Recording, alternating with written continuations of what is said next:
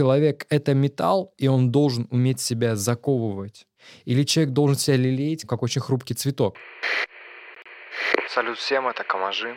В первую очередь я хотел бы поблагодарить людей за их отзывы и комментарии, которые вы оставили в предыдущем нашем выпуске. Это очень приятно. Мне очень важна ваша поддержка. Я надеюсь, что в будущем качество выпусков будет только расти, и надеюсь, что поддержка будет соответствующей. Спасибо. Сегодняшний выпуск я бы хотел назвать так. Сильный герой слабый. Исторически в мифах и сказках главное внимание уделялось человеку, который совершал какой-то богоподобный подвиг. Это значит, что люди раньше в этих эпосах и сказках должны были пройти какие-то испытания, через эти испытания найти в себе какую-то невероятную силу, чтобы их преодолеть. Например, путешествие там, сквозь время, битва с монстрами, разгадывание каких-то суперсложных загадок. Это все было доступно только тем, кто соглашался на вот эту великую сложную Одиссею преодолений.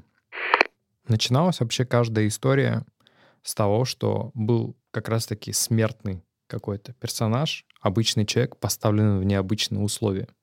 И он должен был э, находить в себе силы, чтобы эти условия преодолеть.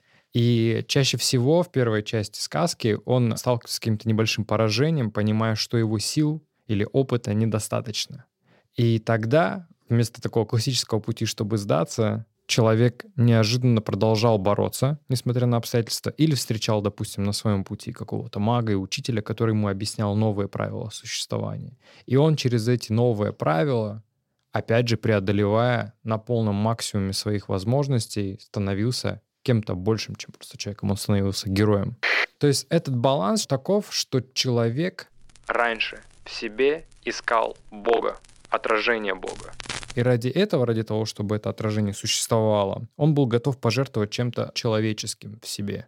То есть он был готов пожертвовать своим здоровьем, своим временем, то есть своим покоем, только для того, чтобы открыть в себе суперсилу. Допустим, к примеру, возьмем Данте из «Божественной комедии». Он, попадая изначально через магический лес в инферно, понимает, что он не способен пройти через этот мир. Ему нужен какой-то проводник, и он встречает Вергилия. Но здесь открывается очень важная способность Данте, несмотря... И там постоянно описывается его ужас происходящего. Он говорит, так горек он, этот лес, что смерть едва ли не слаще. Он, несмотря на это, продолжает путь. Он превосходит себя, он идет за Вергилием, и постепенно, постепенно, постепенно мы видим, как герой из человека, совершенно растерянного в этом лесу и потом совершенно растерянного в этом аду, превращается все в более-более целостную личность, которая понимает картину мира все шире. Ну и такими путями прошли почти все главные герои, да, то есть если посмотреть Одиссея, каким он был в начале, до своего главного путешествия, каким он в конце. Это совершенно такой уже видавший виды опытный мужчина, который себя проверил, и он знает, что его любовь, ради которой он существует, она того стоит. Потому что испытания, которые были на пути к этой любви, они были настолько тяжелыми и жесткими, что если бы это было просто увлечение, то, наверное, человеку было бы логичнее и проще отказаться. Но когда ты из раза в раз платишь такую высокую цену, ты терпишь эти сложности, и ты их преодолеваешь, ты сам в себе находишь человека, о котором ты не предполагал, точнее даже, может быть, полубога скорее, чем человека, что-то выше, чем ты есть. И это все без испытаний невозможно. Такое ощущение, что в этих сказках, в, в этих мифах боги смотрят на людей с той позиции, какую цену ты готов заплатить, чтобы подойти к Олимпу. Насколько ты готов себя перековать как железо, как металл, насколько высокую температуру ты готов выдержать. И если ты на самом деле доказываешь из раза в раз, что у тебя есть характер, что у тебя есть сила воли, что ты готов жертвовать, и ты готов терпеть и идти, несмотря на призрачность будущей победы, то в итоге боги, улыбаясь, даруют тебе какой-то артефакт или признают за тобой право быть сверхчеловеком. Не богом, но хотя бы подобным богам. На самом деле, несмотря на то, что это религиозная история, да, или там сказочная, она очень хорошо использовалась и в э, такие времена, когда уже, наоборот, был отход от религии, от сказочности, допустим, в том же коммунизме. Также очень многое строилось на героизме, на мифологизме каких-то вещей. То есть э, человек должен был пятилетку за три года сделать волевым усилием. То есть рассчитанное время, которое было, чтобы это сделать, он должен был сократить почти вдвое. Это, конечно, не могло произойти никак иначе, только больше работы, чем надо. Лучше, быстрее. А это значит отчасти на износ. Ради чего? Ради великого, сказочного будущего, которое называется коммунизм, в котором мы победим все слабости предыдущего мира. А в этот момент, пока я, преодолевая время, делаю лучше, быстрее, сильнее, меньше сплю, больше работаю, на меня сверху смотрят боги, как Энгельс, Маркс, Сталин и Ленин, улыбаются и про себя говорят: правильно, товарищ, верной дорогой идете к коммунизму. И вокруг этого выстроены очень многие вещи, начиная от военных каких-то, да, подвигов и заканчивая стахановцами. Вокруг этого были целые компании выстроены такие. Ну, сейчас можно назвать промо-компанией, но это настоящая промо-компания, где там рассказывают, что человек и его бригада за день выполнили норму в размере четырнадцати норм за раз. Вот что значит настоящий коммунист, вот что значит настоящий трудяга. Это было время очень много, ну это почти тысячелетиями. Людей кормили историями о том, что человеку, чтобы победить, нужно превзойти человека. И, если не ошибаюсь, это именно у Ницше была фраза, ее очень часто цитирует Дугин. Человек есть нечто, что следует преодолеть. Вот и все. Как только ты преодолеваешь человека, ты становишься сверхчеловеком, ты можешь уже повелевать, наверное, а не подчиняться. Сейчас наступает совершенно другая эпоха. Эпоха, в которой неожиданно герои и кумиры, на которых мы раньше ориентировались, которые были богоподобными, наоборот, нам показывают, что они человекоподобные. Они показывают в себе свою уязвимость, свои какие-то сложные моменты, говорят о своих болезнях, заболеваниях, говорят о своих переживаниях. И ощущение, что сегодняшний герой, его героизм в его слабости, в том, что он не боится показать себя уязвимым. С точки зрения гуманности, это, конечно, большой шаг вперед. То есть человек перестает себя выжигать насмерть ради какой-то цели, якобы. Но, с другой стороны, возможно, это путь к ослаблению человека, это путь к деградации, просто в очень изощренном, красивом виде. Потому что перед нами встает очень непростая дилемма. Человек — это металл, и он должен уметь себя заковывать и становиться сильнее, крепче и лучше, и через это вырастать в нечто большее. Или человек должен себя лелеять, как очень хрупкий цветок, потому что который при слишком резких перепадах, при слишком больших усилиях, он просто погибает рано или поздно. Это очень большая дилемма, она очень сложная.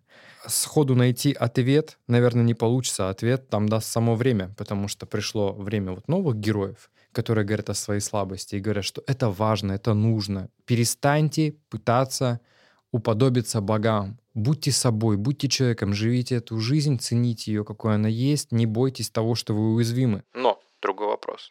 Как бы далеко зашел Ахиллес, если бы он всем рассказывал, что его пята уязвима? Возможно, не очень далеко.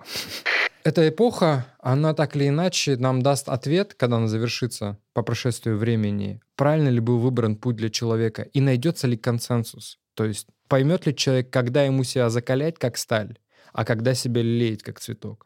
Если он этот баланс найдет, то вполне возможно, что нас ждут люди, которые героически не похерили свою жизнь во имя чего-либо, и потом всем рассказывают: «Я ради тебя сутками не спал, я кровью исходил». И ты говоришь: «Ну я и не просил». Или наоборот, люди, с которыми ты хочешь пройти какие-то испытания, говорят: «Ой, нет, это слишком. Ну мы же люди, куда уж тут». Это какие-то совершенно невозможные условия. Потому что как раз-таки люди, как мне кажется, это уже мое мнение исключительно, которые себя уподобляли богам, создали для человечества куда большие блага, чем те, которые уподобляли себя смертным. Почти все достижения науки, в которых человек ставил свою собственную жизнь под риск, пожалуйста, это реальное самопожертвование, у которого нет высшей цены. Сколько было сделано в спорте, сколько было сделано в науке, сколько было сделано в творчестве, только через самопожертвование. А теперь нам говорят: ну, жертвовать собой-то нет необходимости, есть необходимость себя понять лучше. Касательно тезиса того, что мы сейчас находимся в эпохе, где наши идолы и наши герои говорят о том, что они уязвимы, и это нормально быть уязвимым. Даже можем взять простой пример, как с Оксимироном, который перезапустил свою карьеру, начиная с чего? С видео «Кто убил Марка», в котором он говорит, что как я переживал вот это событие, что я не нашел в себе сил вовремя как-то от это отреагировать. Ну и не только Оксимирон, потому что, понятно, мы сейчас отходим от локальной сцены. Есть, допустим, та же Арка, которая трансгендерная женщина. Очень часто она транслирует через свои произведения, как ей сложно, да, быть закованной в одном теле, имея душу и понимая себя человеком другого пола. каждый раз о нем вспоминаю, ну, Каню Уэз, да, тоже со своей психотерапевтической сессией, которую он устроил на стадионе. То есть об этом а сейчас новые герои очень часто говорят о своих переживаниях, о своих болях, как о нечто само собой разумеющемся, то, что раньше прятали люди. И завершить хотелось бы этот выпуск тоже фразой из Оксимирона. В одной из песен у него последних как раз была такая строчка, что «пока мы занимались самокопанием, мир перекраивали частные военные компании». Это очень серьезная мысль. Пока мы занимаемся самокопанием и самоанализом, а самоанализ, как известно, бесконечен, пока мы все больше и больше ищем в себе слабостей, не заходим ли мы одной ногой в капкан в мире, который никогда не становился слабее? Мир так и остается джунглями. В нем все так же побеждают сильнейшие, а не слабейшие. В нем все так же идет очень острая конкуренция. И способны ли мы будем к этой конкуренции, если мы будем искать в себе не богов, а смертных? Я думаю, что какое направление так или иначе окажется верным, покажет только время.